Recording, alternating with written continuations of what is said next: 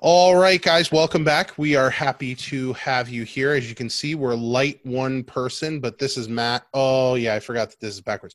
This is Matt over here, and I'm getting lost in my background. Here it is.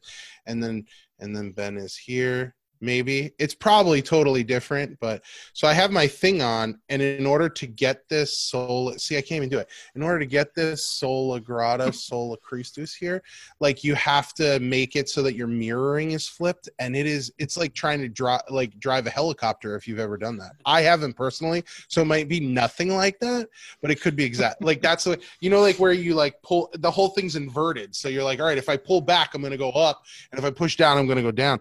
But this way it's like all backwards. So I have no clue what's even going on. But as you can see, there is only three of us Matt, Ben, and myself. So now we don't have to worry about messing up, you know, which mic we're talking about. But every time we talk bad about a mic on the Bible study, you can guarantee that we're talking about Hussy as opposed to me. Uh, but we're really happy. I guess this is kind of bittersweet because we're not really happy that Mike's not here with us well maybe some of i don't want to speak for either of you but maybe you are but mike's not here with us to just let you guys know he's actually on sabbatical and he's been on sabbatical but he decided to come back last week and record with us but this week it wasn't his birthday yesterday too so maybe we should like maybe we should sing happy birthday to him no, that's not going to happen. But Mike, happy birthday, dude.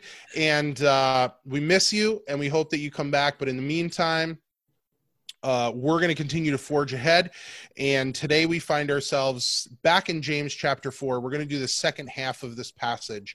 Uh, last week we read uh, verses 1 through 6. Well, today we're going to read verses 6 through 12 to just kind of give us a little refresher of. Um, what took place because we remember that that verse six was uh, the main gospel as we kind of left. So now we're going to like start with that gospel and continue down through this passage. So uh, we hope that you're doing well you people who are listening and uh, we're encouraged that you guys decided to tune in.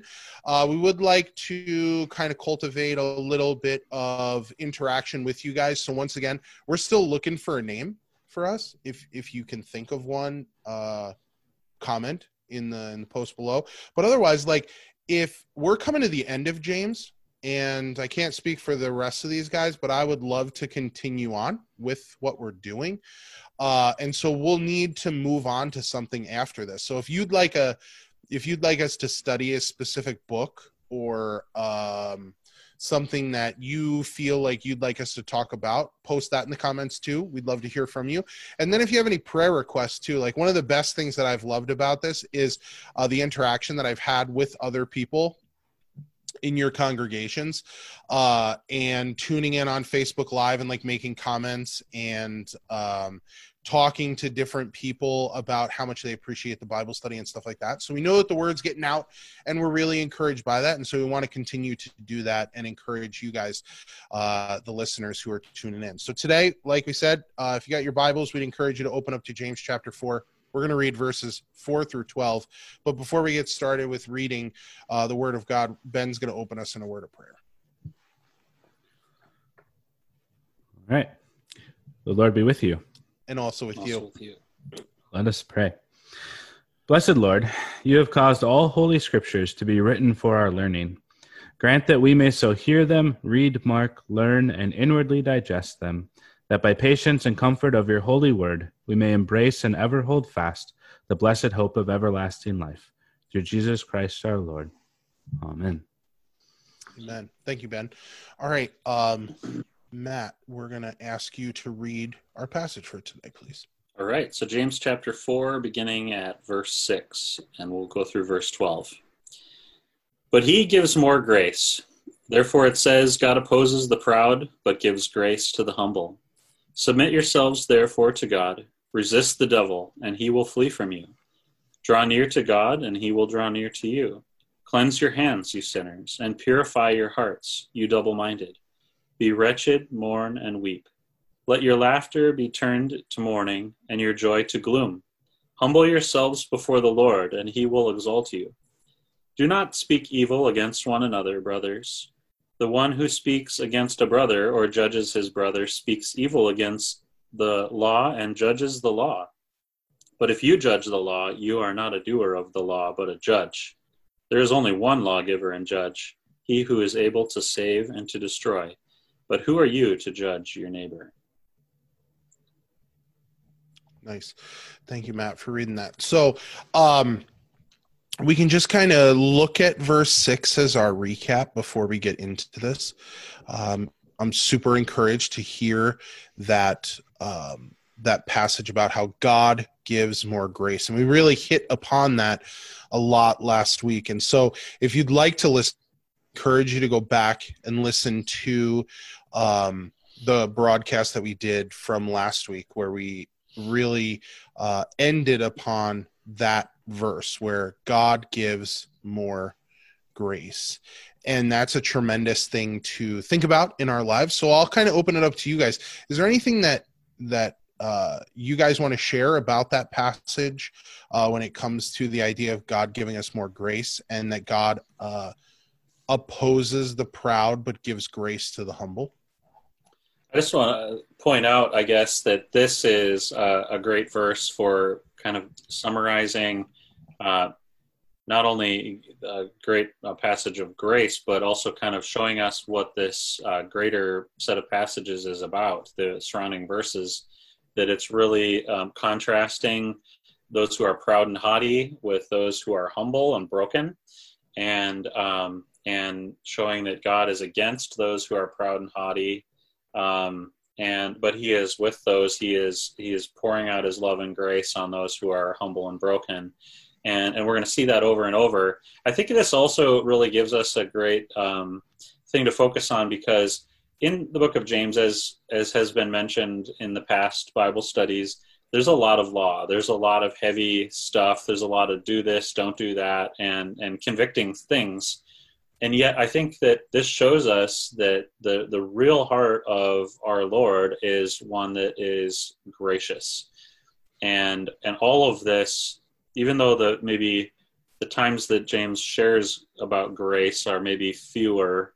Um, they are very sweet and they are actually all uh, they are the purpose of of these verses to point us to the grace of God because that's what God wants to show and all of the law is really trying to prepare us for that so I, I hope we can hang on to that as we get through some tough verses here that are very convicting to me I know and I think to to you probably as well yeah, I agree. Um, thank you for sharing that with us too. Uh, that was actually the perfect length of time to to share because I had a parishioner that literally just showed up and dropped something off at our front steps, and my dog just went nuts. So I'm glad that you were talking because then it would have just been all this crazy downtime, uh, with me just being like, all right so i'm really i'm happy that you brought that up. Great points too. I i, I really like how you kind of offset those two and and hopefully we'll be reminded of this as we continue to traverse through uh the these passages. Um because they are important too like uh, like to go through these passages are really important because it it allows the law to do what it does best and so as we go through these passages, we're going to see that. And the law is going to bring us to a point of feeling like, man, we're we're, we're terrible people. Or, oh man, I fall short in in this way and that way and the other way. And and the good news is is that instead of us feeling like, man, I do all that, but I have nowhere to go, and you just kind of like you like wallow in that in that uh, conviction of the law, and if you left a person in that man they they would just they would fall apart. They they would crumble. Um, but the good news is, is that we have the gospel which does uh, the encouraging portion of it. So as we as we go through these passages know that the gospel is is never far behind and uh, that we'll continue to bring it in and kind of show you how yep we we fall short in this part but the good news is, that christ succeeded. And because of faith, um, we succeed uh, because He imparts that uh, what's the word? He imparts that success. There you go. He impart. I almost said secession, but secession is not the right word. He imparts his success onto us, which is great. All right, so let's go into verse seven. Um, it says, "Submit yourself, therefore, to God. Uh, resist the devil, and he will flee from you." Uh, two very interesting sentences that, when taken out of context, can really do some damage.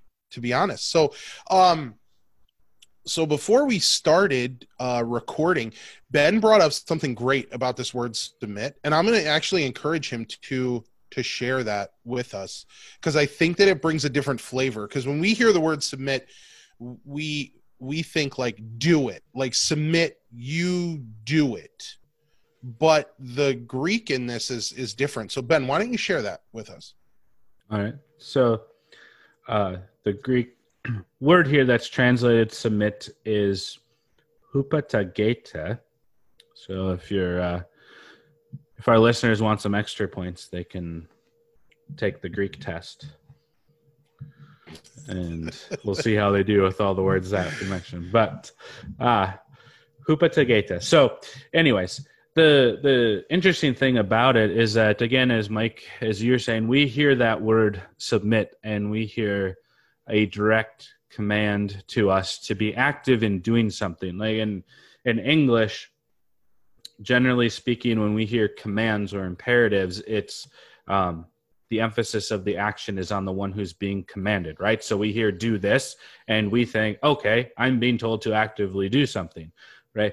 But in in the Greek here, it's actually a passive imperative, which is kind of a hard thing to for us to wrap our minds around because again, we think imperative equals action and yet it's passive to the one who's being commanded. And so it's almost like um, be submitted to god. And it, and so then we kind of have that question well how how can i passively obey a command right?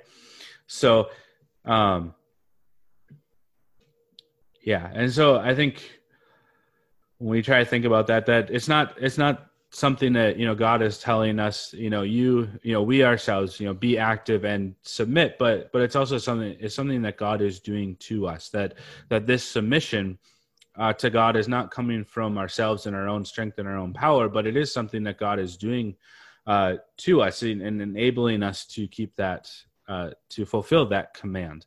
Um, kind of in a perhaps in a similar way in which we are commanded to believe in Christ and believe in the gospel, and yet we cannot on our own, but God Himself brings the fulfillment of that requirement. So I think that that, that could help us perhaps as we think about this that it's not just a, a straight active command but there is that passive nature to it and if you're wondering kind of why this is so important this uh, this really is something uh, that I've uh, struggled with personally in my life, uh, and and I think a lot of other people have as well because there's been some teachings thrown around that have, I think, abused this or misunderstood it and, and promoted some different ideas.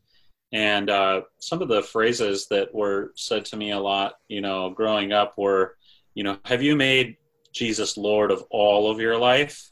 And have you fully submitted every area of your heart, every area of your life? And and really this um, it's it's so similar because it's it's uh, something worse you know that's supposed to happen in us that um, we're being told is important that we we surrender or submit or or whatever um, but the emphasis that I had heard or at least that I had understood um, in in the past was was something that was very much like I had to go into my life and uh, and submit every area and and and somehow I had to take Jesus and place him as Lord over every area of my heart and my mind and all of these things.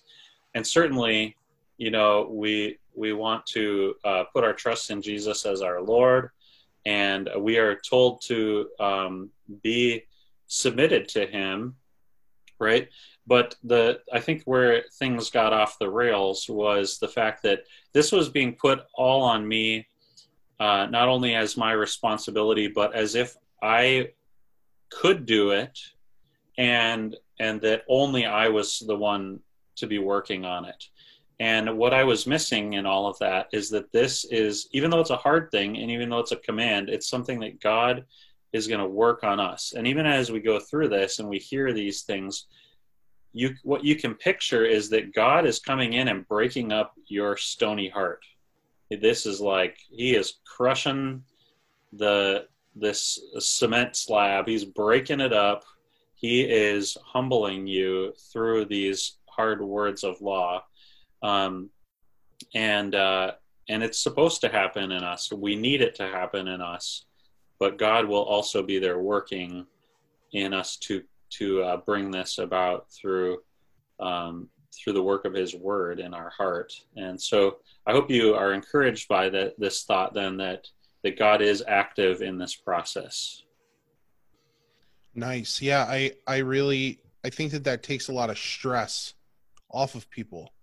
You know, uh, and we talked about how the law, if we sit in the law, we kind of wallow in it. But then there is a sense of when the gospel comes in, when we see this act of submission, almost in a in a way of sanctification where God is doing the work. He's we're a work in progress. I love the idea of like chiseling away the the rock uh, of the the heart, and I I love that. I've I've heard um, sanctification being uh, illustrated as like a person who takes a, a lump of wood in their hand and they whittle it away until it's exactly what they wanted it to, and it's been in there, but only the whittler was able to kind of work the wood in the way that it should have been in order to bring out exactly what was meant to be there.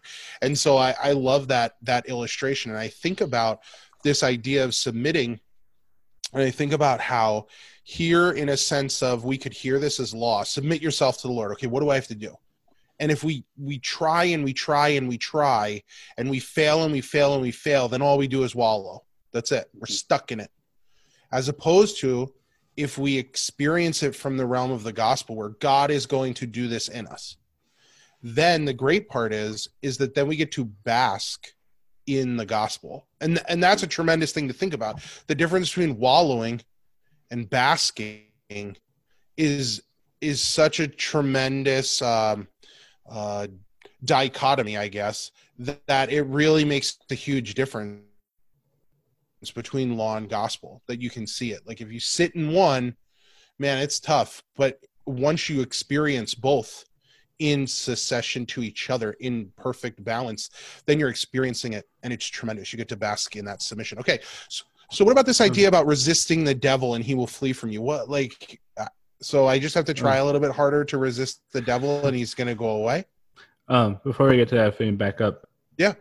Uh, just for a moment, because there's, you're kind of touching on this a little bit too, but there are kind of two different ways you can hear that, you know, that submit. So, you know, if we are comfortable in our in our sin you know and sin is rebellion against god then then this word comes as a harsh you know a harsh command. Submit to god. You know you are not um you're not your own person. You are not the authority god is. You need you know and it goes along with the call to humble yourself you know under god. Um but we can also you know and mike you're talking about this too as well, you know, we can end up kind of stuck there. If we're already beaten down and we recognize that we are that we are sinful and you know we can kind of get stuck in this endless loop of have i submitted enough? And matt was was touching on this talking about this as well. Um i think if we remember you know the same kind of thing with you know when we hear the command to obey God, that we're called to obedience. And if we remember that the highest, you know, really the highest obedience is to trust God. It is to trust His promise and regard Him as trustworthy. Um, and I think that that's true also with submission. That the highest form of submission to God is trust in His promise, um, and you know, and to trust Him that He gives more grace. And so, and so, what uh, I guess we could say another way that the greatest submission or the chief submission is that of repentance and faith to acknowledge our sin and trust God's promise that He forgives us. That is first and foremost what we are called to, because without repentance and faith, without repentance and faith, there is no way that we can submit in any other way to God, um, to any command that he gives us. And so the first and chief way that we are to submit to God is to uh, repent of our sins. That is to feel, you know, that contrition, to acknowledge that we are sinful, to say the same thing God does um, about our sin, that it's actually sin and we are sinful and we deserve God's wrath. And also then to trust his promise, because sometimes we get off track with that where we get the, the contrition part. Oh man, messed up again. I realize I'm a sinner, but we supply the second part as well. Now I got to do better, and I got to work at this, and I got to make it up to God. But that's not uh, that's not biblical repentance. Biblical repentance is that sorrow over sin, that acknowledgement of sin, and then also faith in the promise of God. And so that is uh, the chief way that we submit to God. Nice. Yeah, thanks for bringing that up because I think I think that that's going to play a role too, Ben, as we move through the rest of this passage. That this is if we see this as like the chief, the pinnacle, if you will, of what's going on, then the rest of this kind of falls in line with that. So the next line, resist the devil and he will flee from you. What's up with that? Like, just think, try, try to resist, and you're good.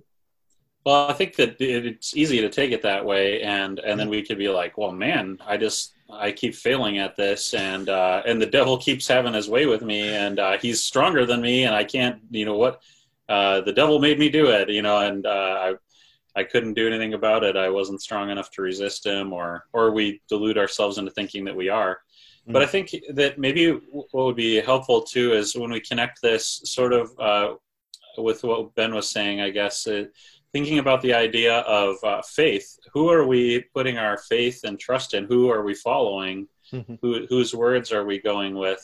Um, I think a big part of this is um, is acknowledging that when when we sin and we um, embrace our sinful desires and, and we go with it, and when we don't trust in the Lord, what we are doing is we're putting our trust in the devil, and um, and so we are going in His way. We're following His words and His lies, and I mean because think about it, He He tells us to please ourselves to seek our own good right? And and he like that's what he did with adam and eve. Hey this is going to benefit you guys. You should just eat that fruit. And mm-hmm. and god doesn't know what's best for you. Go go your own way. Trust yourself. Please yourself. Serve yourself. Lead yourself. But really when you do that when when you give into these temptations you are actually following the devil and his way and and so when when we're being told to resist the devil i think part of what we're supposed to understand is that we are to not embrace his way and his words. And even though we are not strong enough on our own to actually um, to actually you know totally reject him or totally be obedient to the lord it's not as if we can we can totally resist the devil and totally obey God in our own strength. I don't think that's the point. I think that we're being told don't trust the words of the devil. Devil, you need to call those lies and even, and even admit I have been giving into them. Mm. And and so that's what the resisting is is actually repentance and and calling a lie a lie and and recognizing that the end of this way is in destruction it comes from hell this is the way of the devil and but then the comforting part of this is this promise that when we resist, when we recognize that way is wrong, then the Lord is there to make the devil flee. Mm. He, he, promises that the devil will go away. And I don't believe that that part is our work because as we, um, it's kind of like this humbling yourself as we, um, we recognize what sin is and we call it sin uh, when we call the devil's way the devil's way and that it's wrong, then the Lord is there to protect us and cast the devil away. Mm-hmm. I don't know if you guys have understood that differently, but uh, that's good stuff. Should we move on, or you got something, Ben? Um, I'm not sure. I'm just checking them. Okay, so um, so we'll we'll move on to the next part. Uh, so verse eight we it says so now here's another one it says draw near to god and he will draw near to you and then we have that the the second part too where it says then cleanse your hands you sinners and purify your hearts you double minded so we we kind of have here's like two verses in a row where it's like submit yourself therefore to the lord Resist the devil and he will flee from you. Draw near to God and he will draw near to you. And cleanse your hands, you sinners, and purify your hearts, you double minded. So, what's going on here? What, what is this idea of drawing near to God and he will draw near to you?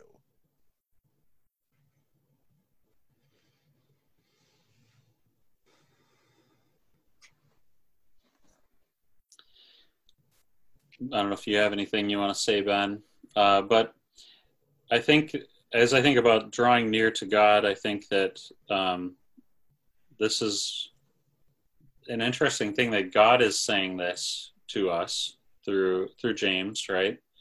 And um, it's a command, but it's also uh, something that I, I, find to be somewhat encouraging. Um, I don't know if this is exactly the same, but I connect it to something that uh, one of my professors, Pastor Haugen, said to me, you know, with some of these imperatives that we have in scripture that actually have a good end. And I don't know if this could be really called a gospel imperative because it definitely has some some law aspect of it here, but but it, when uh, he he gave this example like if somebody said to you, hey, sit down at this feast and eat this great meal. You wouldn't be like, hey, buddy, stop bossing me around, or that's too hard, right? You know, um, the the fact that is that um, even that God is saying here, uh, draw near to God. The fact that that that isn't even an option shows, I think, that God is desiring um, for us to come to Him and I think we do have to understand that in this situation, even with these law commands, that that um, that God is coming and working um, to for our good in the midst of these the commands for us. Yeah, totally. I I like to like uh, that idea about sit down at this feast and eat. Uh, also, because when God is telling us, you know, draw near to him and he will draw near to you. I think about like the length that God went to in order to make that possible too. So like think about that. Like when Christ died on the cross, um I think I might have froze. Am I frozen? Yeah, just for a second. Yeah. For a second. Okay. So um when Christ died on the cross, one of the things that happened was that the veil was ripped in two from top to bottom. And that signified that now uh, because of Christ's sacrifice, we can have um, a connection with God, a direct connect, essentially. And that's really important to remember, especially in this passage where it says, Draw near to God and he'll draw near to you. Think about what God did in order to make that possible.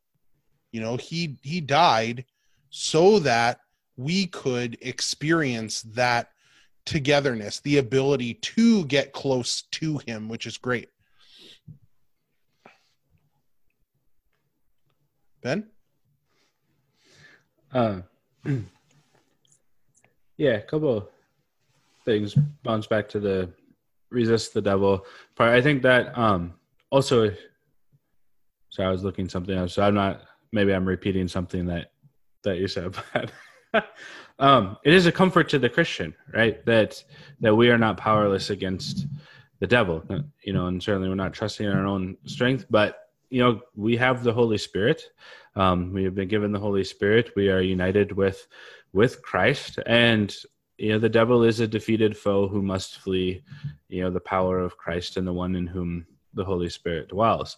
Um, and so that can be a great comfort to us that we aren't stuck in the midst of of temptation. Um, we are called then in faith to resist Satan, to fight against him, and we are given the promise that he will flee. Again, as was mentioned, not because we're so awesome, but because of the God who has saved us and indwells us.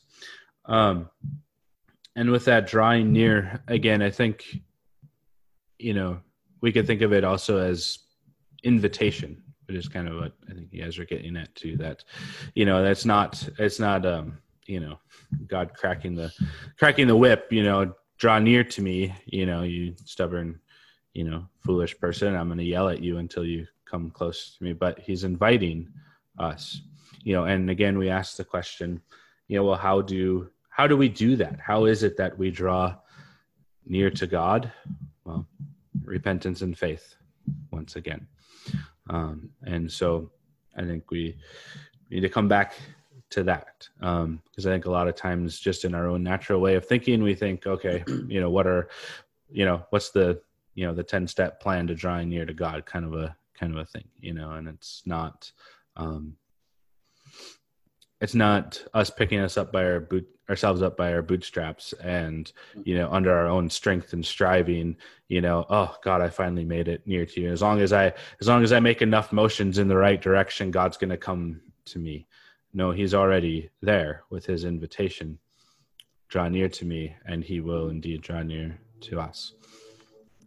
Nice yeah uh, just uh, i don't know um, if i should be connecting this uh, or how closely i should be connecting this to this passage but i think of when it tells us uh, in Scripture that uh, the Word of God is near to you, and and and thinking too of even the it, uh, of how Jesus came to Earth, He came to us, and so even the idea of us, you know, drawing near to Him, uh, the Lord is right there. He has He has come to us, and um, and yet um, he doesn't want us to be stiff arming him and running away. Uh, I think another maybe a, a, beautiful picture that we can connect with this is uh, the prodigal son.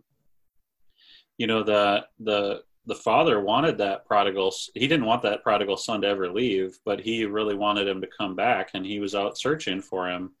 But that prodigal son, um, recognizing the futility of his ways and and everything, and returning home, you know, what did he find as he drew near to his father? He saw that his father was seeking him out and he was waiting to bring him in and bless him. And and so I think that's a, a beautiful picture that maybe we could connect to this passage here. Yeah, I I would agree. And knowing that, that kind of answers the um, second portion of chapter 8 which is you know cleanse your hands you sinners and purify your hearts you double-minded and the answer to that is how and it, it, it it's what you said ben it, it's faith you know uh, that our faith gives us the ability to realize that god is there with us and that he is the reason why we can cleanse our hands and purify our hearts right I think we see, you know, really strongly in in Scripture that what what it is that actually cleanses us, right? It, it's it's the blood of Jesus. It's the work of God. It's the baptismal waters washing our sin away. It's the work of God graciously in us. But but this is exposing the fact that we really need this, mm.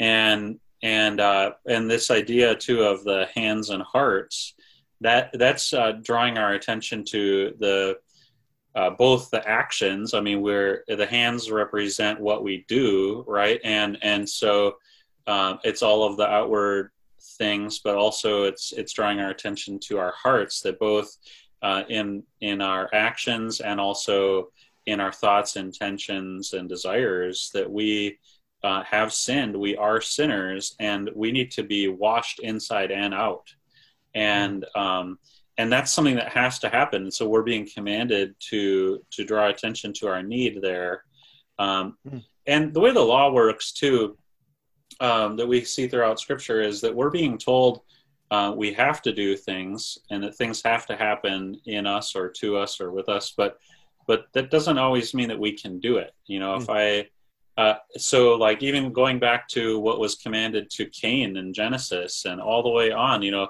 these things that we're told to do. Well, some people would say, well, we wouldn't be told that we have to do it unless we actually could do it. So let's endeavor to like do this. And but the thing is, is that we can't and we don't. And when we don't, then we, uh, if we actually are honest about it, we realize that we haven't, and then we feel terrible and then we either we either foolishly think again that if I just try harder, maybe this time I can do it. But the fact is, as Scripture tells us, if we've screwed up once, we've messed the whole thing up. We're guilty of everything, and but it's just futile to think that in our own strength we can do this.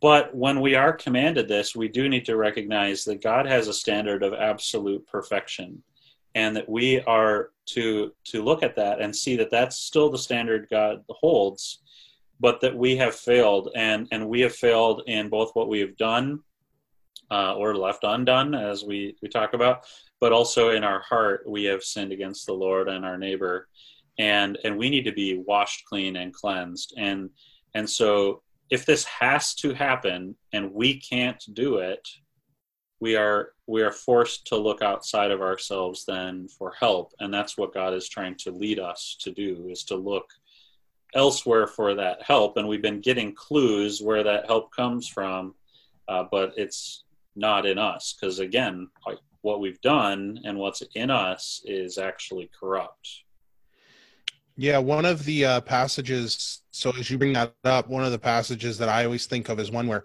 people um, really only read a portion of it because of how convenient it is and that's uh, first corinthians 10 13 where it says no temptation has overtaken you except what is common to man and god is faithful. He will not let you be tempted beyond what you can bear. And usually people stop there and they're like okay that's good god god won't tempt me beyond what i can bear but the important part is the second portion which is what you're trying to get at matt in this in this passage where it says but when you are tempted, notice it doesn't say like, but if you are tempted. It literally says, but when you are tempted, God will provide a way out so that you can endure it. Now, now that's totally a different flavor because it's not saying, well, God won't tempt you beyond what you can bear, but it literally says, but when you are tempted, he'll provide a way out so that you can endure it. He will provide a way out, not you're forced to figure it out, but that he's providing that way out for you. And that's uh I, I that's straight gospel right there that he's providing that way out so that you can endure it. And i think that's tremendous. So thanks for bringing that up. Um ben did you want to hop in or you want to move on to verse 9 all right sweet. Oh, so let's go okay so uh verse 9 says um be wretched and mourn and weep let your laughter be turned to mourning and your joy to gloom. Ouch. So, for the rest of this Bible study, there will be no smiling whatsoever. We will take this seriously. There will be no laughing or any of that. Speaking of which, do you guys think I say the word laugh weird? I didn't notice. Somebody's like, man, you really say laugh. And I was like, I don't think I say laugh, but maybe I do. I don't know. The New England is giving me this like speech crazy thing. I went out to the Midwest and I learned how to like speak proper and then I moved to New England and now I drop off my R's at the end of words, add R's where they shouldn't be. It's but that's assimilation right there in, in a nutshell. So all right. Um so yeah, what what do we think about that? Let your laughter be turned to mourning and your joy to gloom. Ugh. Well, it sounds really um, depressing, and uh, and I think what some people have done with this is they've uh, said, "Well, James, man, he he's just telling us to be some pretty sad, sorry people," you know. Mm-hmm. Um, and and I think probably they they do that uh, well, maybe because they just don't understand what he's getting at, but maybe also to kind of dismiss what he's actually getting at. Um, and but he's not really telling us to have, uh, you know, just a, a, life that is full of nothing but sadness, doom and gloom, and and uh, and hopelessness uh, at all. That's that's not his point. But this is actually um, more specific than that, and it's in regards to the things that we've been talking about that that we're to, um, in looking at our heart and what our hands have done, and looking at um, these issues of the, where we've sinned in our pride and selfishness, that we're to look at that and really like let ourselves be broken by that convicting word.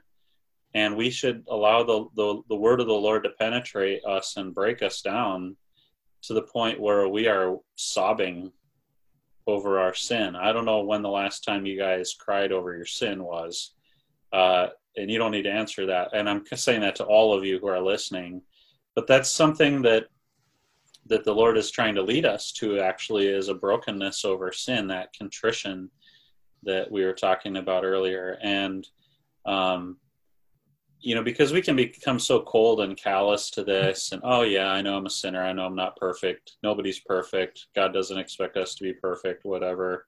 There's we say all these things, or we think these things. We and and we can even kind of become hopeless. Well, I know I'm going to screw up, and uh, and so I'm just going to do it again because I'll screw up, and it'll be fine because there's grace, or you know. But we what we really need to understand is these sins are vile and corrupt, and they are following the way of the devil, and and if we continue to embrace them with a cold, callous heart, we will we will walk ourselves right to hell, and and we need to recognize how offensive they are that we are um, we are rejecting God and His Word, what is truly good and right and pure.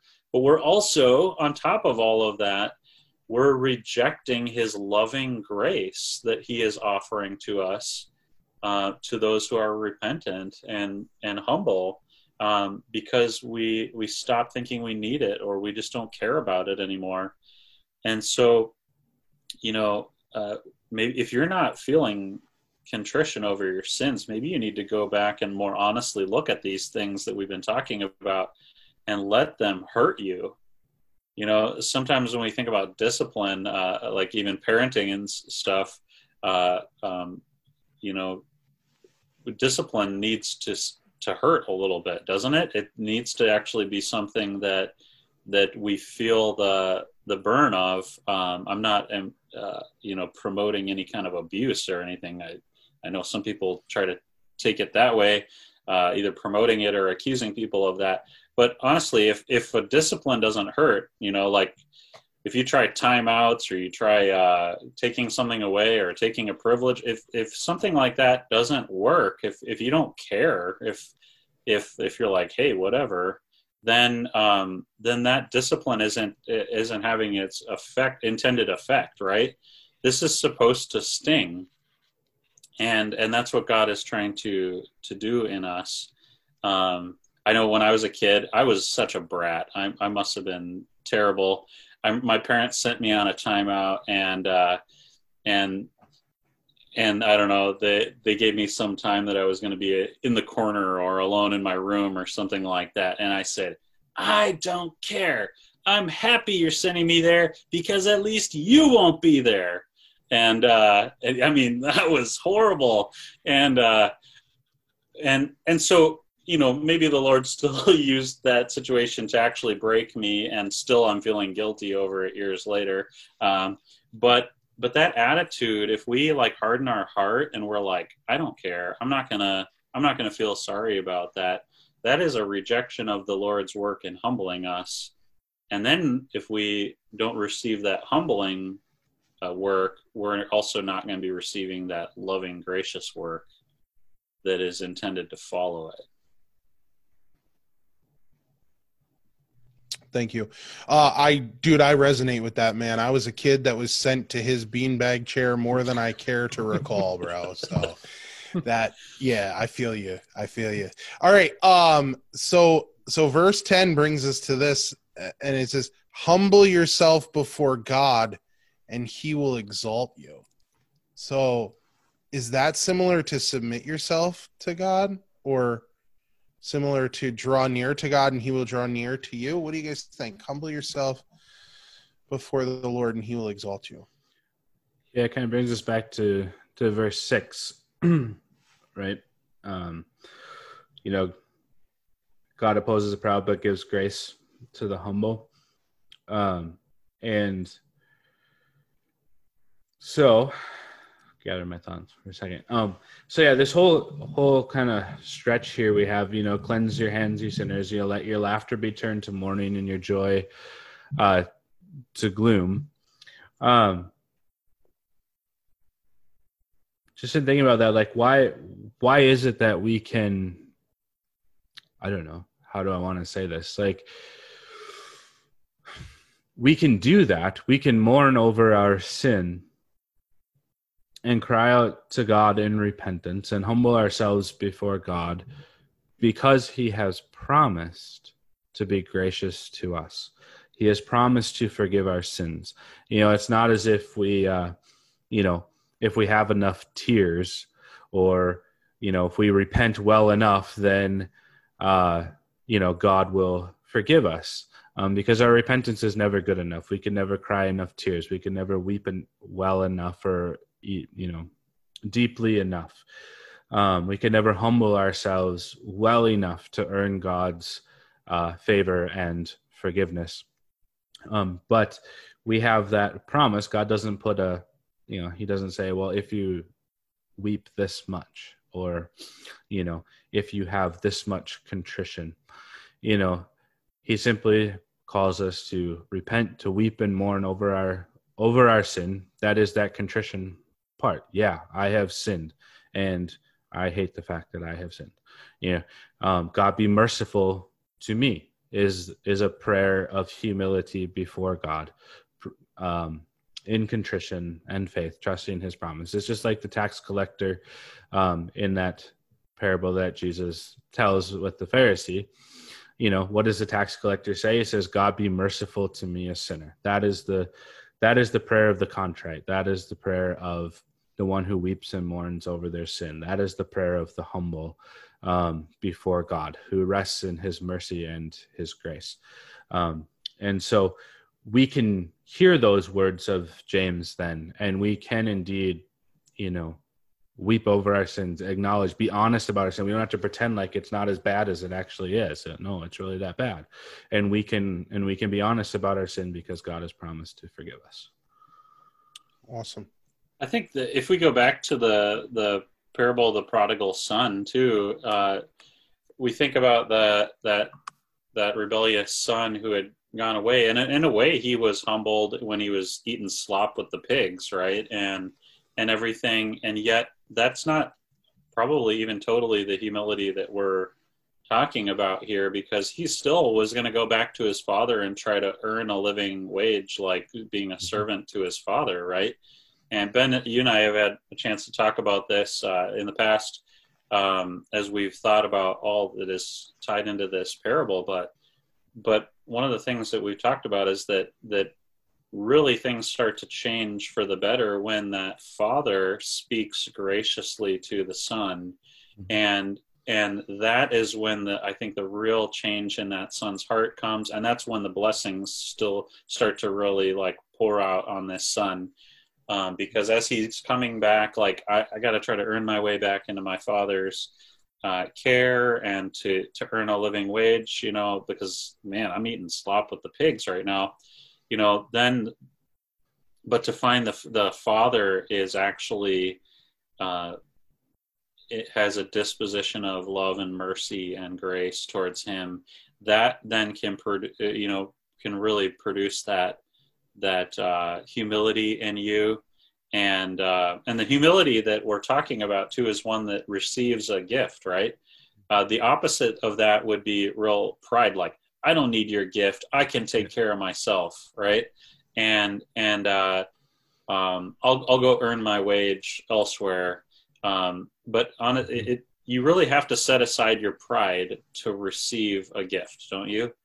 And that's that's what we're talking about but it, again, it is initiated by God's um, uh, stance of mercy towards us that is being offered.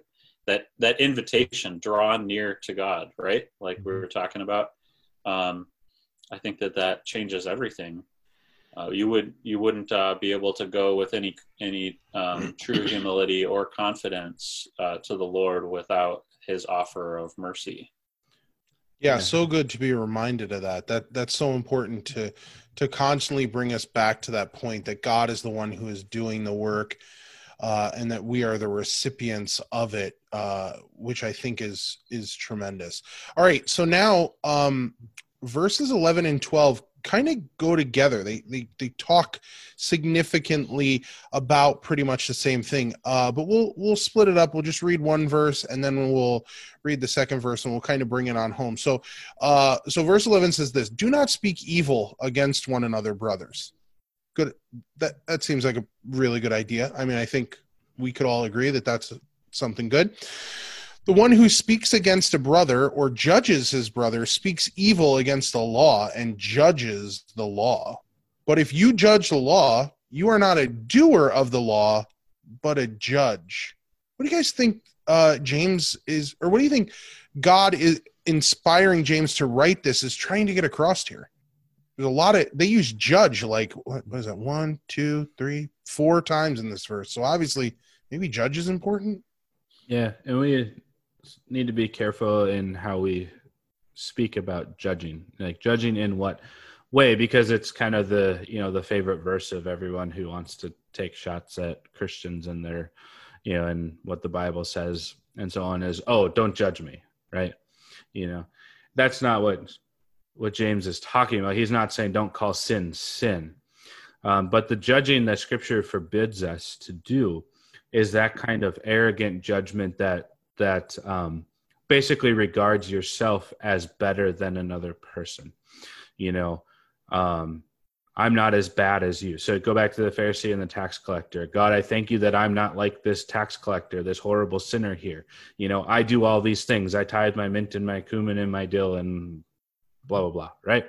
You know, his Yo, his so I, I would like someone, uh, if anybody from my congregation is listening to this, you can definitely leave a special pastoral offering of what did you just mention, Ben? Just say that again. mint and cumin and dill. Mint, cumin, and dill. I will take all of those as a special pastoral offering. Just put Matt will give you all the dill he receives. solid. Oh, you don't like dill, Matt? Oh, dude.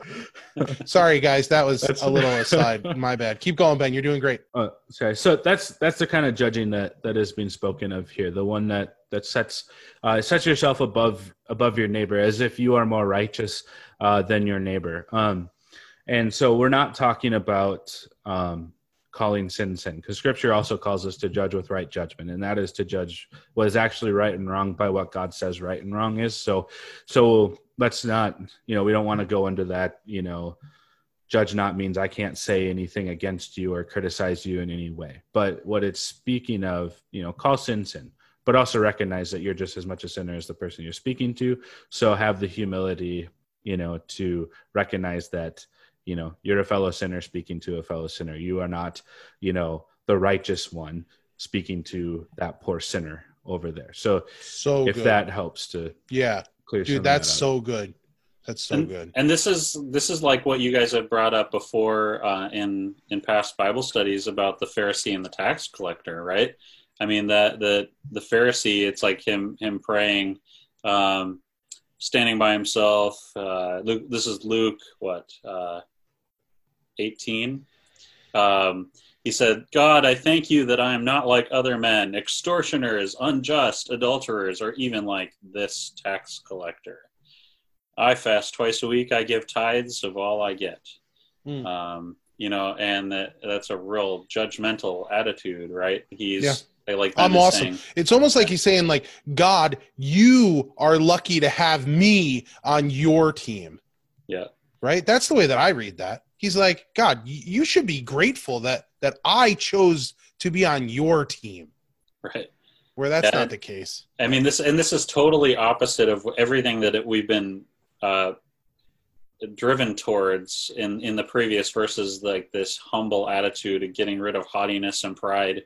Mhm. and what we were supposed to be uh, uh, doing and and and that was supposed to be the uh, product in our hearts i guess is this attitude like the tax collector who while being judged by that pharisee then he said god be merciful to me a sinner. Hmm. and Yeah, Yeah, and real so and so that's why you know James is saying here if you you know if you judge uh, your brother, um, you speak evil against the law and judges the law, and then he says, but if you judge the law, you're not a doer of the law, but a judge. And I think what he's getting at there is that when we when we have that approach toward our fellow sinners as if we are righteous and they are not, we have set ourselves above the law. So now now we are the ones who say what the law is and what it isn't, what is right, what's wrong. Hey, I'm righteous, you're not. You know, I now become, you know, lawgiver and judge, and I stand, you know, and I place myself on the pedestal above everybody else. And James is saying, get off the pedestal because you don't belong there. You belong down below as a doer of the law because, as he will say in verse 12, there is only one lawgiver and judge, and that is God alone. So when you judge your brother in such a way you know you're in such a way as to say i'm righteous and you're not you essentially are putting yourself in the place of god and you're saying the law is now mine to dictate what is right and what is wrong i say i say this and i say that and so i declare myself righteous and i declare you unrighteous and i have set myself up you know not as one who who in humility and submission to god does the law but now i stand as a judge over the law and i am wielding it against my my neighbors and so um i think that's what what james is getting at there. Real good, man. Ben, I I felt that, dude. Like you you went off on that, and it was good. It was really good. Thank you for sharing that. And you transitioned us perfectly into our last verse for today, which says, "Then uh, there is only one lawgiver and judge, and he is able to save." Which is which is important. Like that. That's really important. Remember, like there is only one lawgiver and judge. He's able to save and destroy a lot of times when when we judge we do it to straight up destroy like we we want no form of building up when we judge other people it is literally to be like get to my feet. I want to just destroy you like thanos's snap dude like to dust. And then it says but who are you to judge your neighbor? So yeah, this is this is uh this is good stuff. I'll let you guys kind of weigh in, and then I'll do a little uh back stuff, and then um I'll close this in prayer. So whatever you guys want to share for this last verse, go for it. All right. So I think it's it's good that you you brought the emphasis also to you know that God is able to save and to destroy, Mike. And I think that's important for us to remember. It's kind of like what is it, Matthew ten, I believe, where Jesus tells us not to uh, fear those who can kill the body but cannot kill the soul, but rather to fear him who can destroy both body and soul in hell. And the him there that Jesus is speaking of is God. And so we so we need to remember this is part of the humbling in our in our arrogance we ought to remember that god also destroys um, he destroys the unrepentant sinner this is what james says you know again he opposes the proud you know and so if we if we think that we are so righteous in ourselves we need to beware and be afraid because god is not mocked. He doesn't say what he says in vain. Uh, and if we in our arrogance spurn god and refuse to be humbled under his under his law that points out our sin he comes as the destroyer. Um, and so we do need to remember that. Um, but also, you know, God is the God who saves us, and He desires to to save uh, sinners, and so that is why He calls us to humble ourselves into repentance and faith. Mm-hmm. And I think that we're supposed to see the contrast between as we are starting to compare ourselves with our neighbor and we're thinking hey i've got I've got an edge on you, so I'm above you, right? We're our attention is being called to the contrast between God and us, right? Mm-hmm. And and uh, we're being put in our place, and and we're being shown how amazing God is that He's the only one with that kind of authority, and we have no right to mm-hmm. be there. And when it asks us, "Who who are you to judge?" Um, I think that that that shows not only how much less we are than God, but I think it calls to mind the fact that that we are people that have been guilty of so much, and it calls to mind then other verses that you know remind us that you know if if we don't forgive our brother, God will not forgive us, and that we're to remember how much we've been forgiven of, and and it shows I think just how absolutely stupid it is that we would think that we have any right to judge anybody else. Because number one, we are not God, and number two, we uh, we have been we are guilty of so much on our own. We have no claim to uh, to judge anybody else for their sin because that's just ignoring our own sinfulness, and that's a that's a lack of repentance for our own sin. Um, but I think that as, as we consider that, and that that is a really humbling thought, you know, to be put in our place like that, and that takes mm. us down a notch.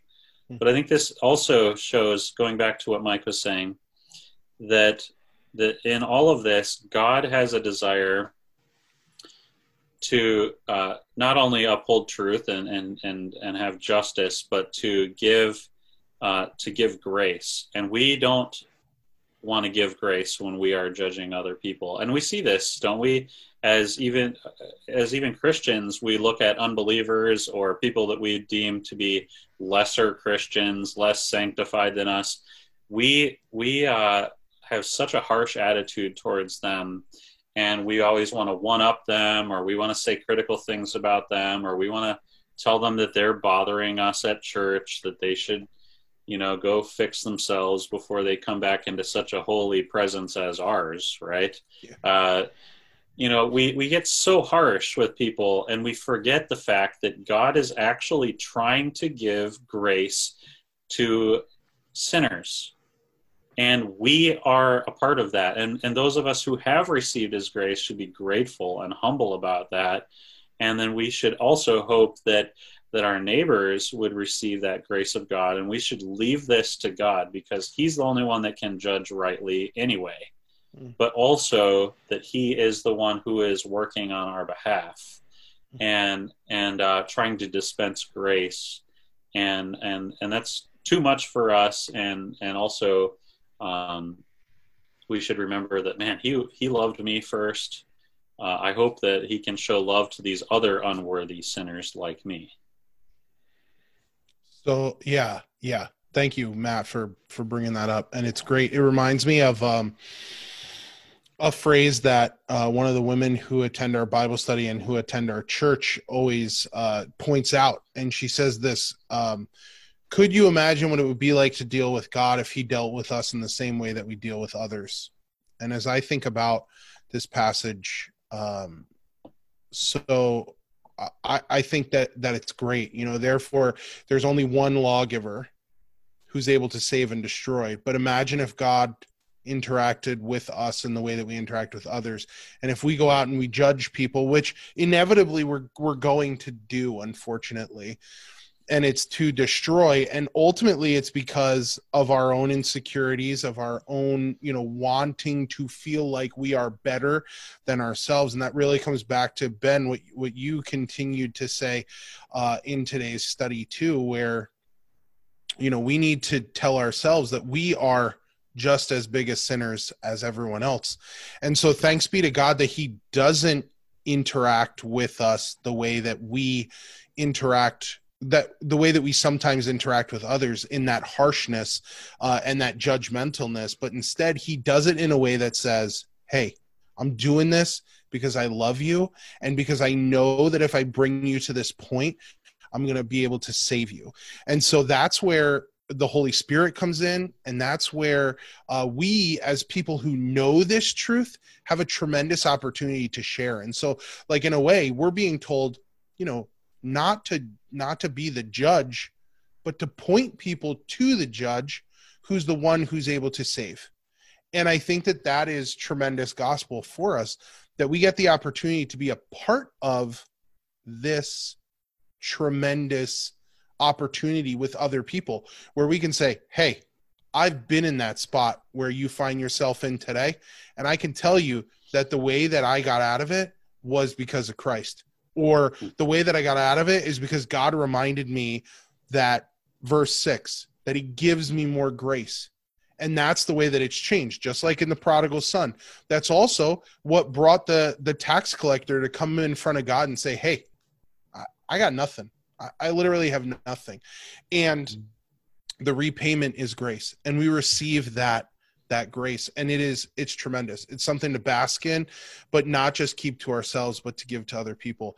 So that's where we're going to end it for today. I'm going to i'm going to close this in prayer and i'm going to thank you guys. Thank you for uh, the tremendous study today. Uh, and i just pray that it will impact the people and the listeners who hear it as it's impacted me which is great. So thank you for your sharing. Let's have a word of prayer.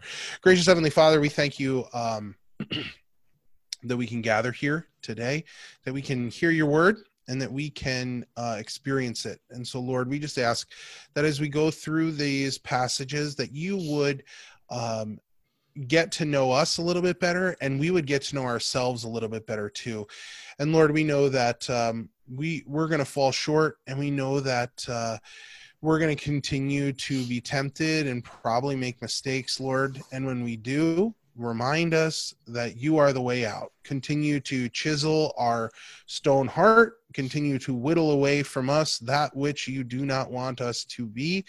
And lord just continue to remind us that we are not the one who is the judge but that you are the judge because ultimately you are the one who will save.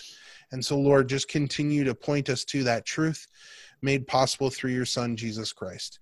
And so lord we lift this time up to you and we pray this in jesus name amen all right, guys. Amen. Thanks for joining us. And uh, we look forward to next week. Maybe Hussey'll join us, maybe not. Happy birthday to Mike Hussey. See you later, guys. See ya.